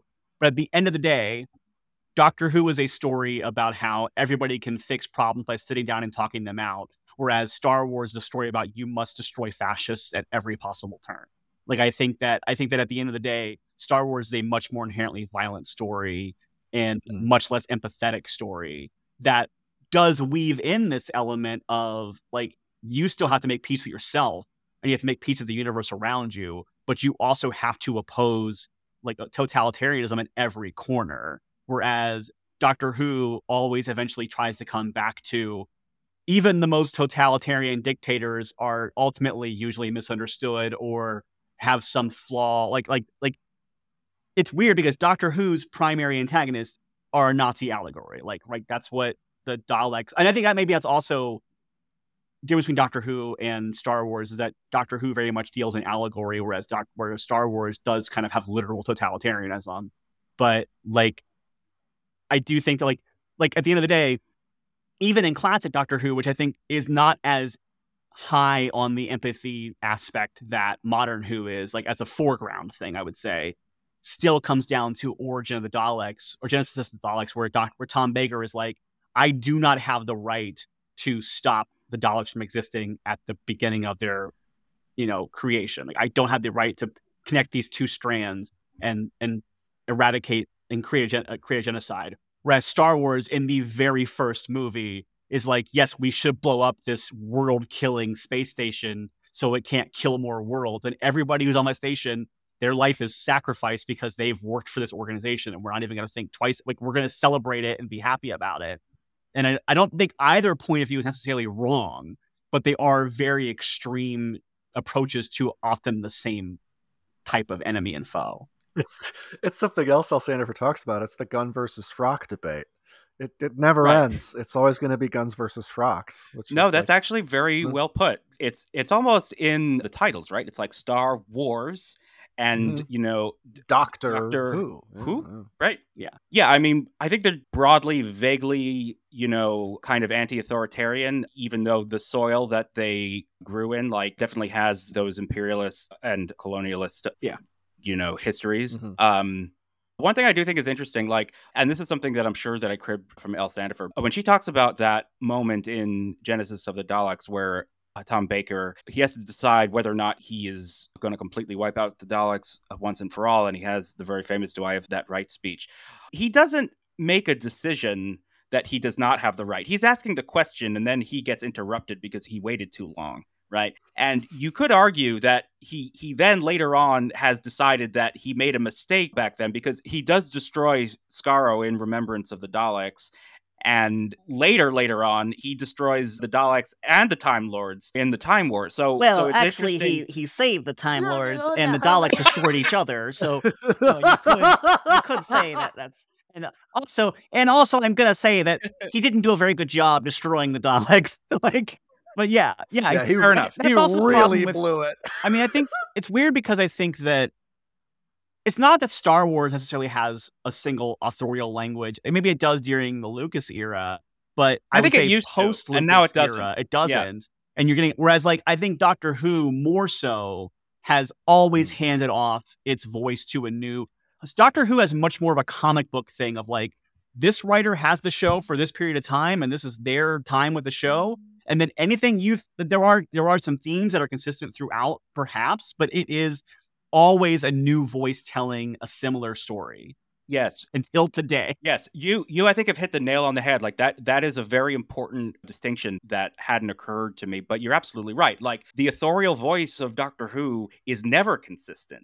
Even in classic era, Terrence Dicks and Robert Holmes had very, very different points of view about Doctor Who. And some of the best eras are when they're almost having an argument about what Doctor Who should be. Because they change roles, they go back and forth, they write, sometimes one of them's a script editor and the other one's writing episodes and vice versa. Right. And I think that makes, like, I appreciate both of what they're bringing to, I think when I first watched Classic Who, I was a Robert Holmes fan. I think having gone through and like really seen how they both do things, I kind of like the Terrence Dicks, Robert Holmes dichotomy of Doctor Who. No, you're exactly right. Like that's a very good example. Like the tension between them and just the different eras in conversation with other eras. It's like Doctor Who is very much this kind of accidentally great thing that is always sort of running with whatever it has at the moment. It's like, okay, well, we need to produce another 6 stories of television for the next 6 months. We just got to make it happen. And some very interesting things come out of that. Rewrite the essential like lore or the origin of where the Doctor comes from. Robert Holmes actually does. He rewrites himself a couple of times versus Star Wars, which, I mean, like you pointed out, up until the recent era was very much this one singular vision from one person. Yeah. I would say the classic trilogy is more collaborative than, but it springs from his mind and then is working with a lot of collaborators to make it. Whereas the prequels are very much his vision. And then I think, and then even Clone Wars, you kind of start seeing like it started out George Lucas's vision still, and then kind of got handed off to people as he kind of pulled away from it a little bit. Yeah, I don't think we really get that level of contentious Star Wars storytelling until Last Jedi, and I think that Last Jedi, and I think that, and that might be part of why it was so, aside from the toxic reasons why it was rejected.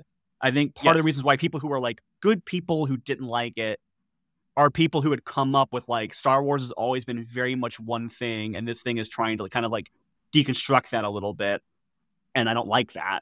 I do. I'm speaking for some. I love Last Jedi. I've been speaking for their voices. But I also think like the only projects aside from Last Jedi that I think are still really doing that are, I think that Andor, absolutely. I think to a lesser degree, Obi-Wan was starting to do a little bit. And then I think there's a lot of that in the High Republic. I think the High Republic's doing a great job of recontextualizing the height of the Republic as also being like, it's really going, okay, well, if this organization is this like corrupt and infallible by the time George Lucas got to the prequels, it didn't just start that way. Like, let's go to a period of time where Republic is kind of like it's fascinating reading those books because I went into them thinking like, oh, cool, I get to see stories of Jedi at their, most, heroic and at the height of their, like, largesse. And the shockingly, those books do a great job at, yes, depicting that, but also pointing out how much of it is a lie and how much of it's a false facade.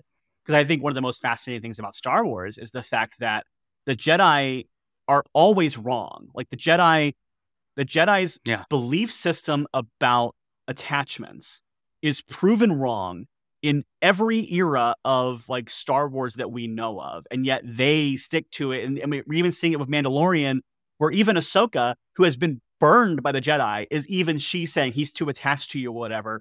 And yet every single time a Jedi character is victorious, it's because they lean into their attachments. It's why Luke and Vader are able to defeat Palpatine. It's why Rey is able to defeat Palpatine, because she cares about the people in her life that matter to her. It's why Ahsoka is able to defeat temporarily, not fully, but Anakin in, the temple, because it's like in Rebels, everybody talks about Ahsoka's line of, I am no Jedi. And the problem is they always take it completely out of context and they just use it as like, yeah, she's rejecting being a Jedi. No, she's not. What she's doing in that scene. And then I, I was so glad because Michael's greatest enemy, Dave Filoni, said this in an interview to some degree. I hope we're not enemies. I'm kidding. He said it in an interview around when she first appeared on Mandalorian, and I was like pumping my fists in triumph. People still quote that line incorrectly, but Ahsoka says, "I am no Jedi." But the context she's saying it in is Anakin. She says to Anakin, like she says to Vader. Vader says Anakin is dead. She says, "Then I will avenge him." And he's like, "Vengeance is not a Jedi trait." And she says, "I am no Jedi." That is Ahsoka psyching herself up to believe that she has what it takes to kill this person she's fighting. And like, she does, I don't think she means it. I think she's trying to say, like, I won't hesitate. But then what happens in that same fight is the second the mask breaks, both physically and metaphorically, and you have that brief moment of Anakin reaching out to her the same way he does to Obi-Wan in the Obi-Wan series and says, like, Ahsoka, the second that happens, her entire position on the motion, like she has mercy for him again. That is her Jedi coming back to her. And it's like, it is such a thing of like, I could go on for a long time, and I have done it already, about how Ahsoka is the best Jedi at being a Jedi because she's let go of the attachment to being a Jedi that the Jedi have. So like she epitomizes the ideal of what a good Jedi is because she's not a Jedi, quote unquote, in a way that like I think Obi-Wan's maybe like the closest you can get to it of someone who's actually a Jedi.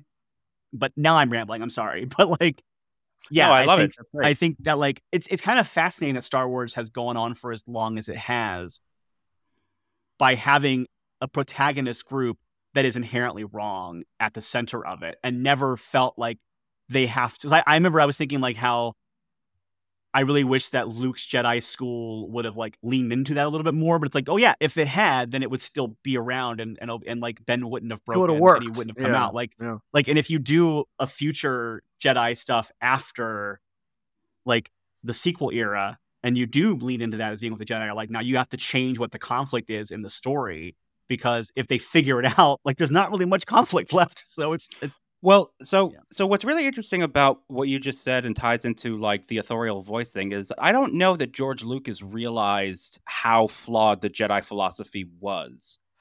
I think he knew that they had kind of started to lose their way, but I think he really believed that Jedi at the end of the day were inherently good and correct in what they were doing. It's just that they weren't right for the moment and were destroyed. Like, I think he maybe had a blind spot in certain respects where I think his own vision for what they were and why they fell and what their flaws potentially were, I think was a little muddled, because I think the story dictated that they had to mess up and create Anakin and allow for the rise of the Empire. But I think he was so in love with his own creation that he wasn't able to present them as wrong, if that makes any sense. Yeah, I'm curious because I don't know what side of that position I fall down on, because I think there's times where I feel like you do, and there's times where I feel like there's depth. And it's hard because I'm so clouded now by having watched the Clone Wars series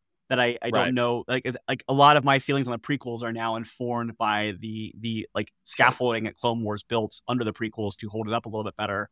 But I do think like there are things in Revenge of the Sith, especially, where I do feel like he's at least implying that their own arrogance or their own like hubris led to their own downfall to some degree. Like I do think like sure, but there are elements of it where it's like, is he saying that, or is he saying that Palpatine did a great job of making Anakin think that? Like, there's a really good, it's hard to tell.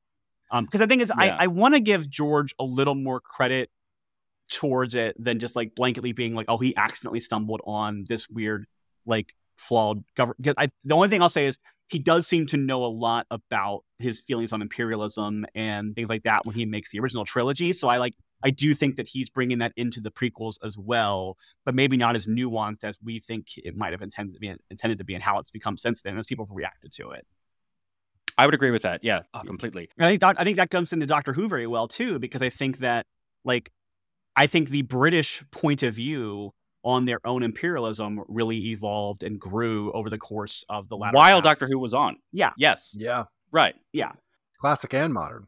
No, 100%. Like, I think in the 60s, people writing Doctor Who very much were in the mindset of, like, we were great and the Nazis sucked. And that's like, because they're all people who lived during World War II, you know, to some degree, even if they were, especially if they were children. Because if you're a child in World War II, you very much have the mindset of, like, we were the good guys and the Nazis were the bad guys. And then you get into that no empire area, ex-empire area of the UK. And you get through the, like, 60s and 70s and into the 80s of the Margaret Thatcher era, like, you're viewing the UK and your own country same way, like, in America. Like, I think, like, can you imagine someone, like, Independence Day, like, if that movie was made now, how very different it would feel to have a speech at the end of a movie that's, like, that jingoistic. I don't think you could do it nowadays. Maybe, I mean, I think now you get Marvel movies where, even though they're being funded by the U.S. military and they're very much tools of U.S. military, like, you know, propaganda, you still also have to have stuff like hidden Hydra agents within the U.S. government. And you have to have characters like Captain America, who definitely does not just jingoistically follow the American ideal. It's very fascinating how much more even the, like, good guys and bad guys type stories have to then still have shades of gray with government because the audience doesn't trust the government the way they used to. It's really interesting. No, yeah, that is. I feel like you could. You're right. Like, if Steve Rogers was like, Independence Day is a global holiday, people would still be like, now it would be like, wait, what? Yeah. Excuse me. Steve Rogers. Like, he was like the one word. Yeah. Like, yeah, yeah. It's like fascinating. You're absolutely right. Yeah. No, it's incredibly fascinating. I think there's a whole other episode in there. Certainly for Star Wars. But final question, just to close things out. You have to take one season of Doctor Who and one Star Wars film or TV series with you to a desert island. What are you taking? I have my answers, but after you. I'm surprised how quickly I know. But, like, okay. For me, it'd be Star Wars The Last Jedi, because I like it a lot. And Doctor Who Series 9, because it is, like, the best of, I think, the modern era, in my opinion. Series 9 just has it all. Mostly it has Heaven Sent, which I could just watch every day. Oh, like, come on. Chef's Kiss. Like, oh, maybe I would take Rogue One. I don't know. That's hard. The problem with Rogue One is if you're already on a desert island, do you really want to watch that Scarif scene over and over again on a desert island? Oh, that's a really good point. Like, ooh. I mean, granted, that's like a really good point. That scene alone, like, that movie really shows you what Gilroy can do once. I mean, I know he just wrote it, he didn't direct it, but still. Like, when you get to Andor, because I remember after Rogue One thinking, like, this is the best depiction of a Star War that I've ever seen in Star Wars. Like, this, yes. I think to this day, Rogue One is the best dogfights in the franchise. Yeah. Like, the best fighter-to-fighter combat stuff. And juxtaposed with the commando stuff happening on the ground, like the special forces, essentially. Not intentionally special forces, but, you know. I do love that the comics retconned it so that, like, Rogue Squadron is literally named after Rogue One, and, like, literally, like, they're doing what they're doing in the name of Jyn Erso. Perfect. The comic series where that happens is maybe my favorite of the mainline Star Wars comics, where I forget the name of the planet now that, like, betrays them, and it's towards the end of the post New Hope going into Empire run of the Star Wars comics. There's this really, really great arc where they basically, like, there's this planet that has a very, like, I forget the name of it now off the top of my head, because I'm really, despite having written multiple Star Wars books, I'm really bad at pulling names and trivia for anything. But, like, they're, like, this planet that, like, builds ships, essentially, and they make an alliance with them, but they've actually been working for Vader this whole time. Like, the queen of this world is, like, basically Vader's puppet, and she basically betrays the rebellion. And so then they're, like, about to have this huge battle and all their ships locked down and they can't control them anymore because it's been, like, this, like, weird, and it becomes this, like, this desperate fight to, like, get out of this battle now. And, like, Luke jumps in, like, Luke is flying and he's, like, recently learned about what happened at Rogue One, like it's supposed to have just happened in the story. And so then he, like, names, he's like, okay, well, in honor of Jyn Erso and what happened at Scarif, we're going to call ourselves, like, I guess, yeah, it would be after Rogue One because it's after The New Hope. Well, Star Wars, plans, yeah. Right. Yeah, but it's my favorite of that era of I think it's like close to the end of Kieran Gillen's run writing the comics, and it's just a truly cinematic comic book arc. No, I love that. I actually need to finish the issues of that run that I never got to because I'm very bad keeping up with. It's so good. It's comics. Just so good. It's so tense. But thank you for the recommendation. For me, season of Doctor Who, if I'm taking it to Desert Island, would be either season 13 of Tom Baker with, Pyramids of Mars and Brain of Morbius, or season 17 if we're including Shada. If we're not including Shada, then season 13 of Tom Baker. I don't know. Like, that's just my Doctor Who comfort food. I think, City of Death is probably, it's just so watchable and just so much fun. Oh, yeah. I don't know. Sometimes I just pop that on for fun. It's it works as a movie. Yes. No, it's so good. I love City of Death. Star Wars, I guess if I'm on a desert island, I'm going to want comfort food. And I think I probably go with Return of the Jedi, even though it's far from my favorite Star Wars film. And they escape from a desert right at the start. So yeah, that's true. Yeah. Very aspirational. Yeah. That's a good pick. It's very comfortable for me. I have a soft spot in my heart for Return of the Jedi. Riley, do you have an answer to this impossible question that I... Yeah, so before I give my answer, I will say that the planet I was talking about is called Shutoran, and the arc of the Star Wars comics is Volume 9, Hope Dies. It's very good. It's Hope Dies and the Escape and the Scourging of Shutoran, which is like a 3-part arc, and it's really good, and it's set up during Volume 7, The Ashes of Jedha, but like, it's a really good... But Hope Dies especially is the one that I think is just... chef's kiss. So I recommend. No, it sounds awesome. Yeah. I'm definitely gonna... I probably would have said Series 9 as well, but if I'm gonna imagine that there's only one copy of them and Michael took them with him to his island and I had a different series. Oh no! I would probably say Series 5, which is Moffat's first season. And it's funny because Matt Smith was never my favorite Doctor for a while. I think he was my least favorite of the modern Doctors, but he's come around on me. But I think that as far as a season of Doctor Who that is almost consistently good every episode and has a lot of unique stuff happening in it and has a pretty solid arc over the course of the season. And you've also got some of the best episodes of his era all in one season. I think that would... And also, my favorite Christmas special, so if I can bring that with me, which is Christmas Carol, if I can bring those together...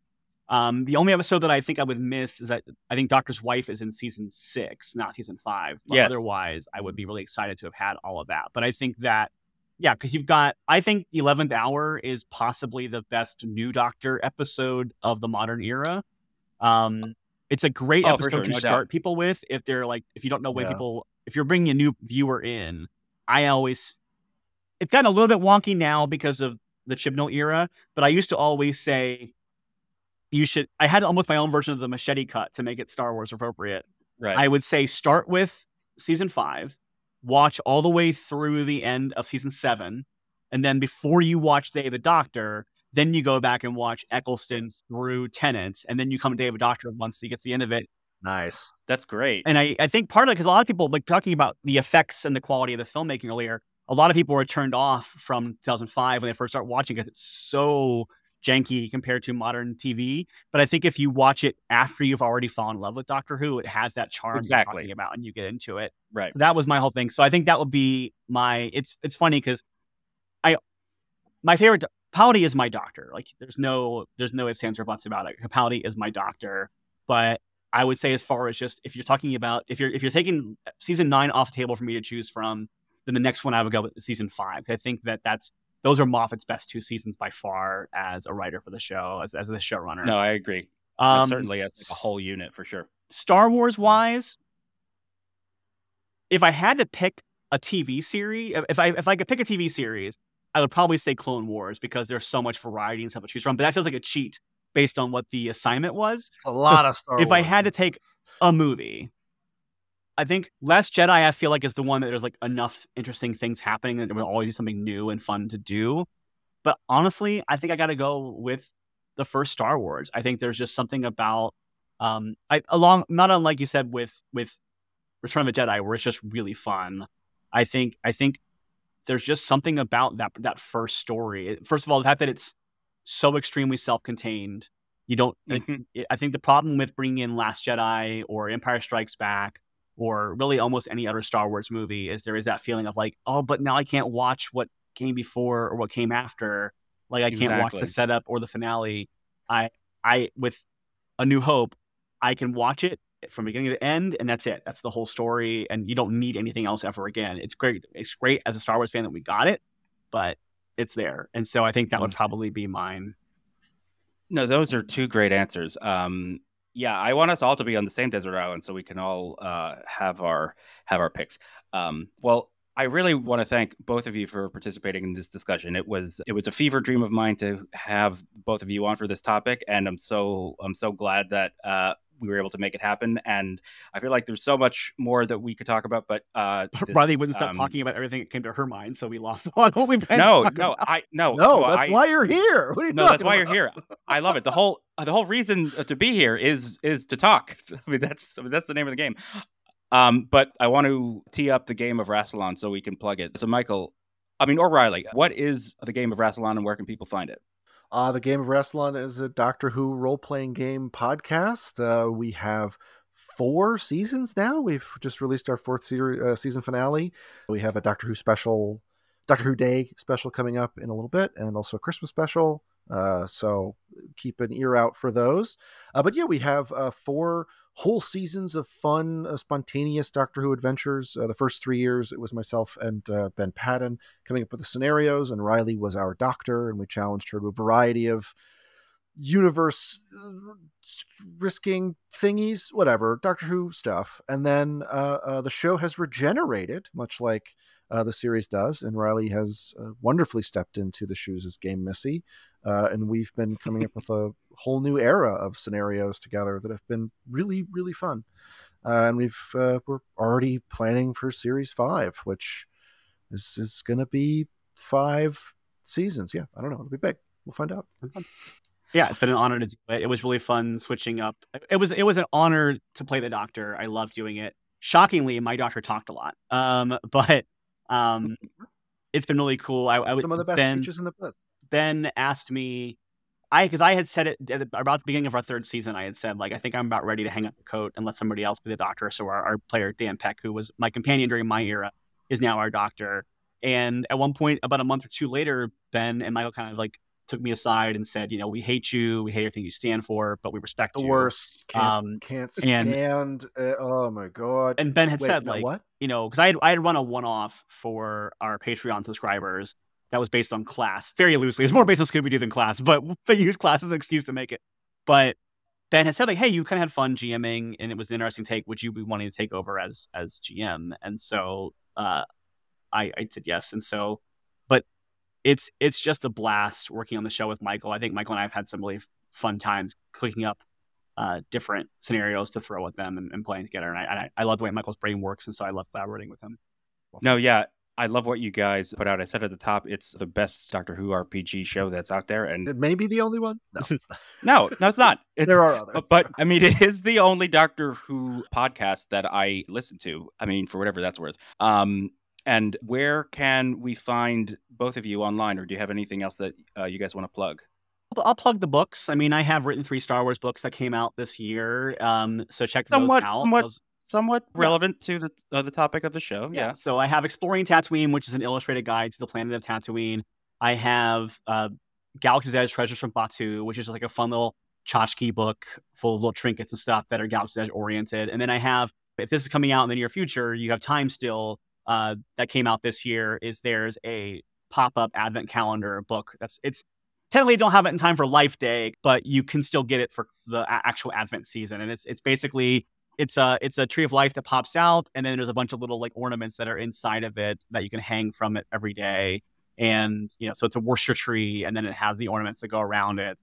And there's a little like booklet in there that I wrote. It's a lot of summarizing a lot of other Life Day content, but the thing that I had the most fun doing was describing all the ornaments that go on the tree, which I got to do on my own. So that was fun. Oh, that's very cool. I think I'm actually going to get that for my sister. I think she would love that. Yeah, probably. Is there a B. Arthur ornament? I don't think there is, but if you want to, there is the ability, I think, to draw your own ornament, so you could put her into it if you wanted to. Even. Yeah. They basically, like, I think around 2020, 2021-ish, like 2020-ish, I think Disney realized, like, hey, we have a built-in Christmas thing in our IP. Exactly. Let's use it. And so then in 2021, a bunch of Life Day content came out. There were comic books. There's a Life Day Treasury book and stuff like that. And then also, if you go to Galaxy's Edge now, there's like dolls of Chewbacca holding a Life Day orb. And so they've done as much to bring back Life Day as a thing without actually bringing back the Life Day special. Like, it is very much like the special is very much non-canonical, but the characters from it are canonical. And so, like, you know, I almost said Itchy and Scratchy, but yeah, like the Itchy and Itchy and Lumpy. Itchy and Lumpy are part of the story. And so they're there, but they're not. Yeah. So it's fun. It's really cute. And you can find me on the socials, mostly at Riley J. Silverman. On Instagram, I'm just Riley Silverman, but I'm on, if Twitter still exists by the time you hear this, I'm on Twitter as Riley J. Silverman, and I'm on TikTok as Riley J. Silverman. Well, Michael Nixon, Riley Silverman, thank you so much. This has been a delightful conversation. I could talk to the both of you for hours and hours and hours. So please, there's an open invitation. Both of you are welcome anytime. You have an itch to talk about anything Star Wars. If you like what you heard, please visit trashcompod.com, where you can read transcripts of this episode and all of our other episodes. We are TrashCompod across all social media, and we will see you on the next one.